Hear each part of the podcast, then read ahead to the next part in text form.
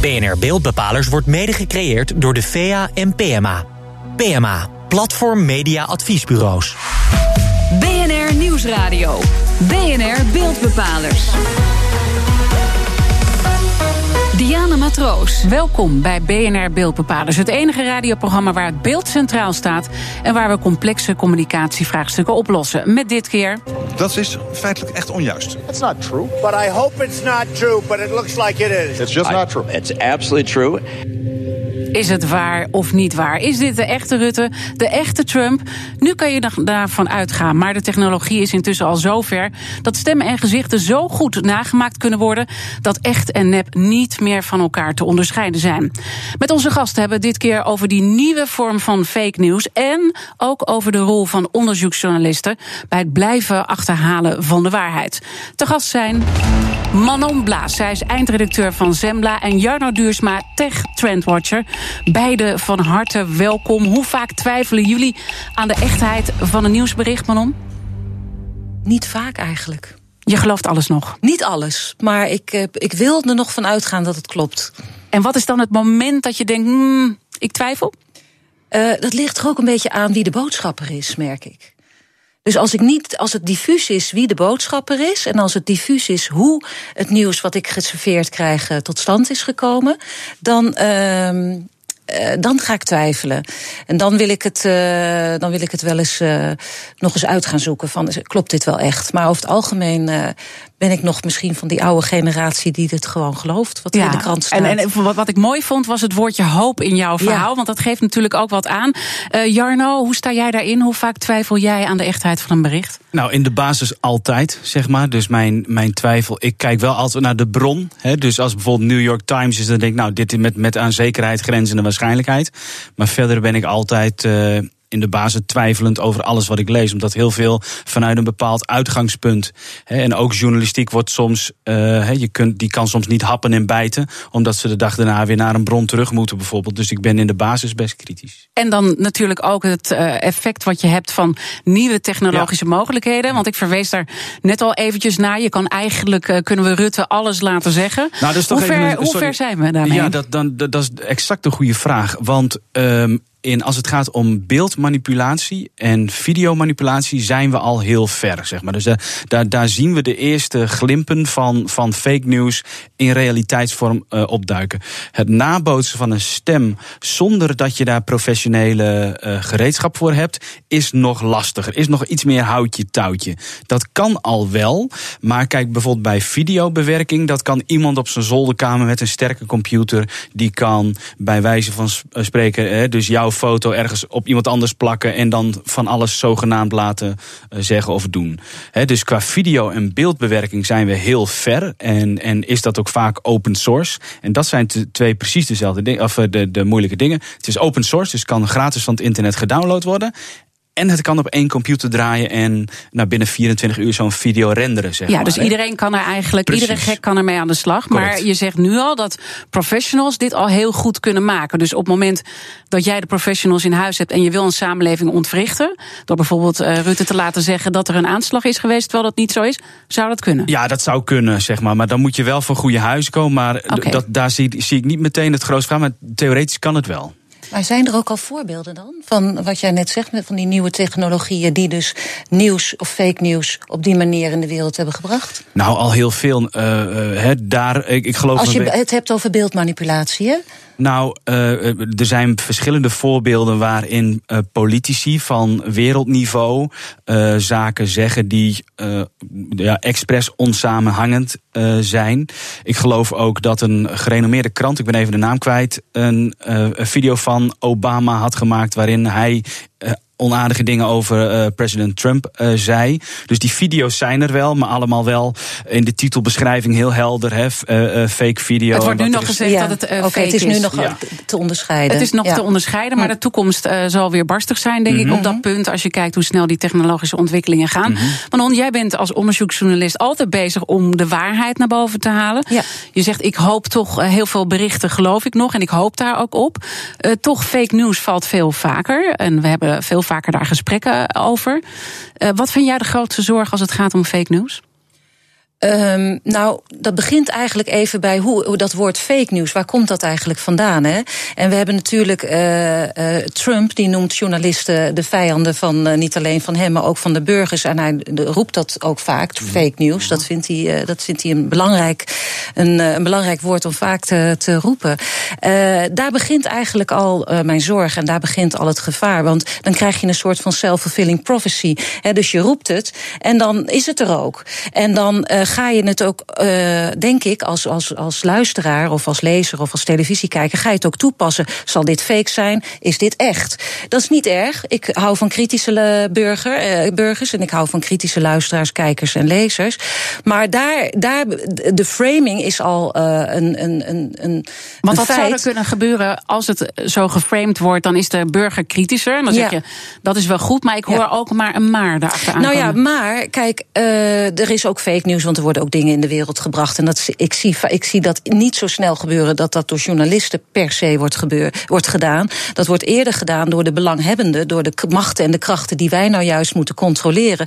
Die er dus belang bij hebben dat een verhaal anders in het uh, nieuws komt dan wij hebben onderzocht. Omdat het namelijk afbreuk doet bijvoorbeeld aan hun bedrijf of aan hun inkomsten. En dan hebben ze er belang bij om het tijd te keren en zand in de wielen te gooien of, of zand in de ogen te strooien, zodat het diffuus wordt. En dan moet je nog maar eens zien of je de feiten en, en, en fictie kan ontwarren. He, dat is hartstikke lastig. Ook dus voor... vooral die verwarring creëren, dat ja, zie je nu heel vaak dat gebeuren. Dat zie ik gebeuren, ja. Uh, hoe, hoe kijk jij hiernaar, uh, Jarno? Want uh, steeds meer mensen maken zich in ieder geval zorgen over fake news. Wereldwijd maakt meer dan de helft van de mensen zich ernstige zorgen daarover. In Nederland ligt dat nog een stuk lager, maar zijn er ook wel zorgen. Mm -hmm. Zeker als mensen steeds meer op social media gaan kijken. Mm -hmm. Hoe kijk jij daarnaar? Nou, kijk, je hebt gewoon fake nieuws waarin iemand iets verzint en daar een artikeltje over tikt en dat als waarheid naar buiten brengt. Hè. Dat is fake nieuws 1.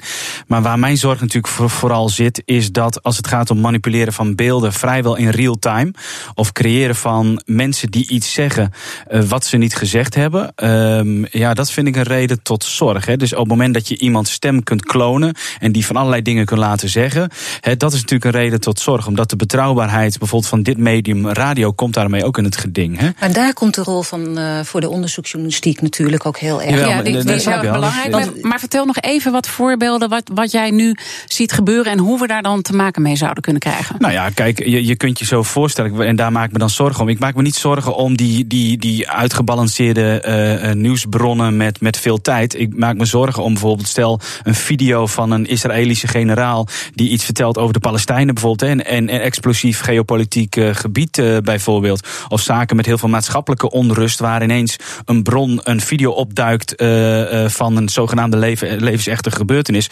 Waarbij de journalistiek niet of als, niet als betrouwbare bron wordt gezien.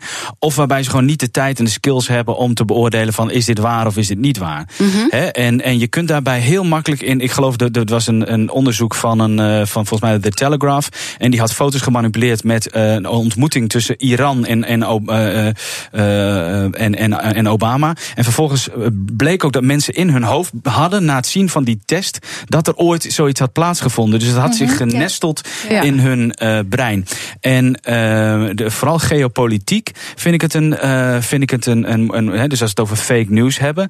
Maar ik zie ook een heel groot uh, risico in dat, dat bijvoorbeeld verkiezing beïnvloed wordt. Of dat mensen chantabel worden. Of dat ze middels het beïnvloeden van. of het creëren van nepvideo's. mensen ineens chantabel worden. omdat er. Met een pornovideo. met een pornovideo bijvoorbeeld. bijvoorbeeld richting ja. een CEO. Precies, ja. ja. Dat, dat is een. Ik denk, en dat speelt nu al, zeg maar. Dus ik weet dat daar al.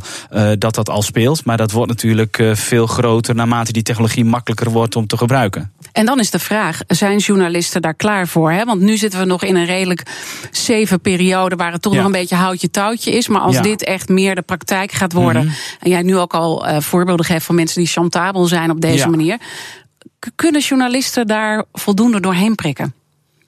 Uh, Ik hoop het. Ik denk van wel. Ik, uh, ik, moest, ik moest net denken toen jij uh, dit vertelde: van ja, weet je, wij moeten dan vooral ook gaan uitzoeken wie heeft er belang bij om, om fake nieuws te maken. Mm -hmm. Om dus de zaken helemaal door elkaar te husselen en, en, en aan elkaar te knopen en, en gewoon niet meer met de waarheid te komen. Daar zitten belangen achter.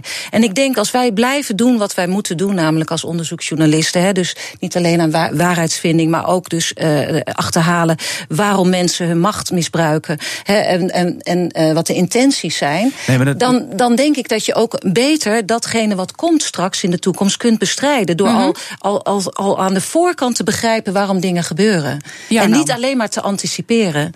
Ik zie ja, jou dat... lachen enigszins van, nou, ik kijk er anders naar. Nou, ik kijk er niet anders naar. Ik denk wat Manon zegt dat dat helemaal de waarheid is. Maar je zult zien dat de snelheid waarmee dit soort uh, content wordt gecreëerd door slimme machines. En zo levensecht, dat ga je met deze oude strategie dus niet bolwerken, zeg maar. Dus die, die content, als je ziet, zeg maar, hoe geloofwaardig dat is andere machines moeten weer controleren wat die machines maken om te bepalen ja. of het echt is. Nee, dat snap ik. Dat...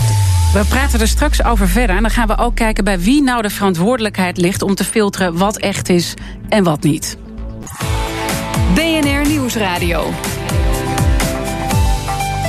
BNR Beeldbepalers.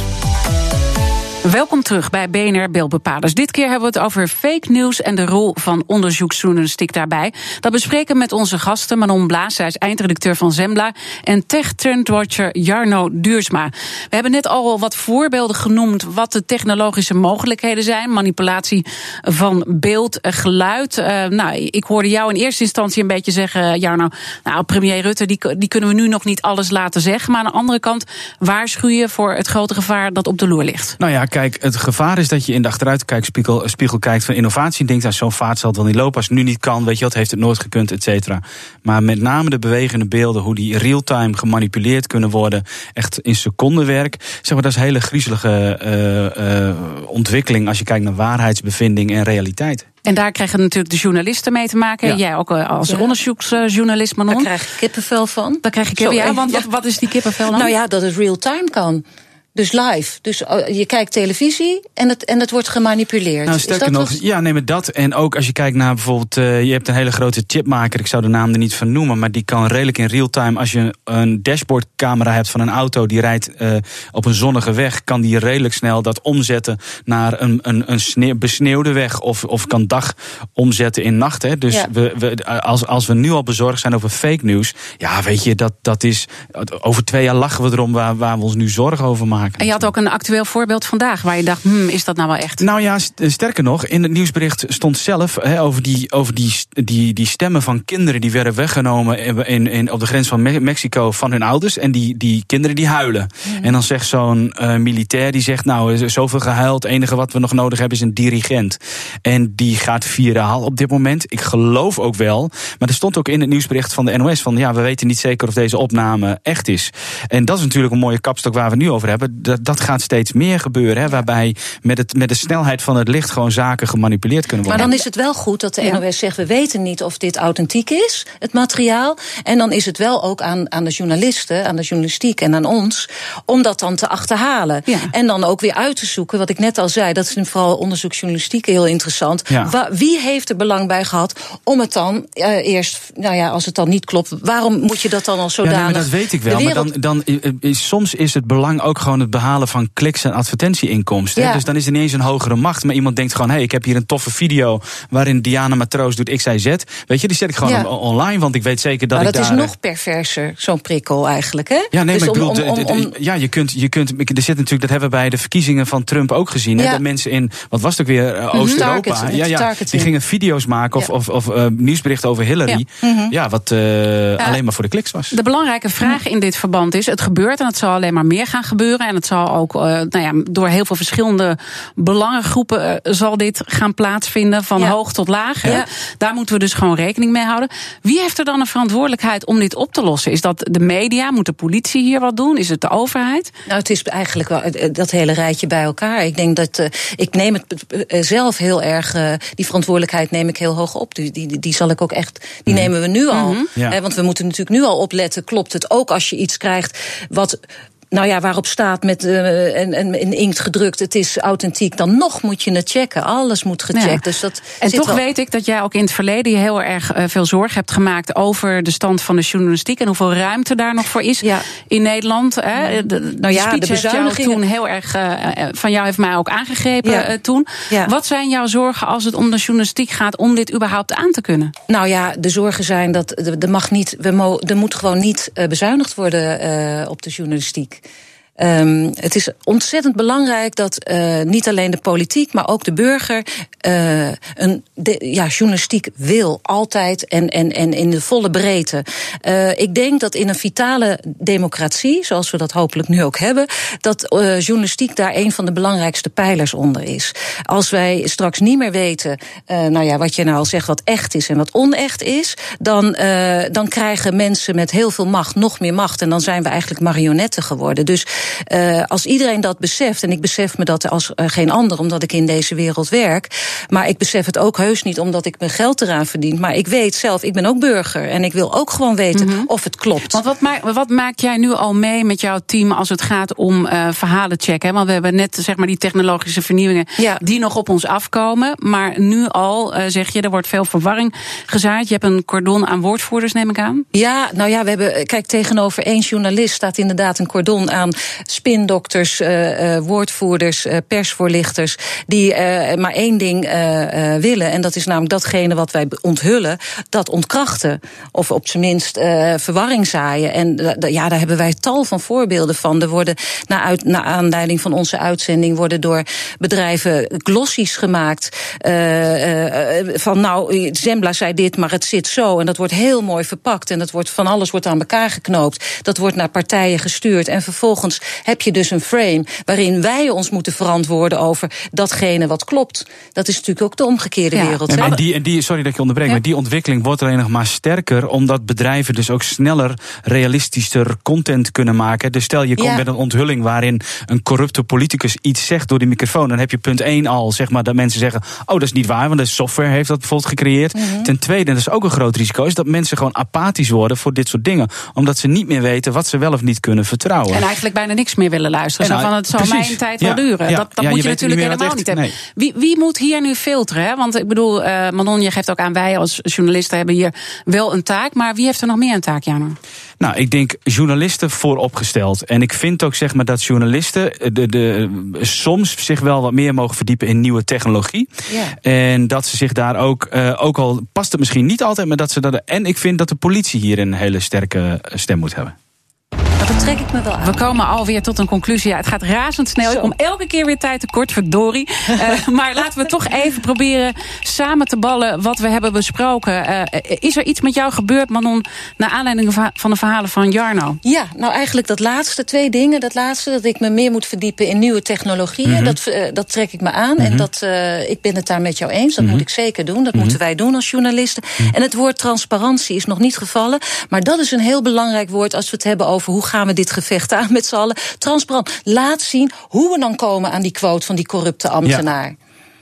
Jarno. Nou ja, ik, kijk, ik, ik wil vooral dat mensen zich heel bewust worden van wat er op ons afkomt. En dat wat je ziet en wat je hoort, dat je dat in toenemende mate in twijfel moet trekken. En daarvoor moet kijken naar bronnen die jij acht als geloofwaardig. En moet nadenken over dat er ook partijen zijn die dingen de wereld in slingeren. Gewoon met het enig doel er geld aan verdienen. Maar moet de politie niet gewoon een bepaalde dienst gaan optuigen? Want ze zetten wel steeds meer in op Nee, cybercriminaliteit. Ja. Maar Ja. over dit soort verhalen zi- zitten ze daar goed in? Nou, ik weet toevallig, eh, ik gaf twee weken geleden een lezing over de risico's van kunstmatige intelligentie. En toen zat er iemand hoog in de boom bij de politie. En die zei: We gaan hier veel meer aandacht aan besteden. Dus ik weet dat het is. Maar weet je wat Maar, het maar, is? maar lopen we niet eh, Holland achter de feiten aan? Altijd, eh, wederom? altijd. Maar ook, daar, ook als je dit soort beelden gaat watermerken of whatever. Je zult altijd erachteraan blijven lopen. En het blijft altijd kat-en-muisspel.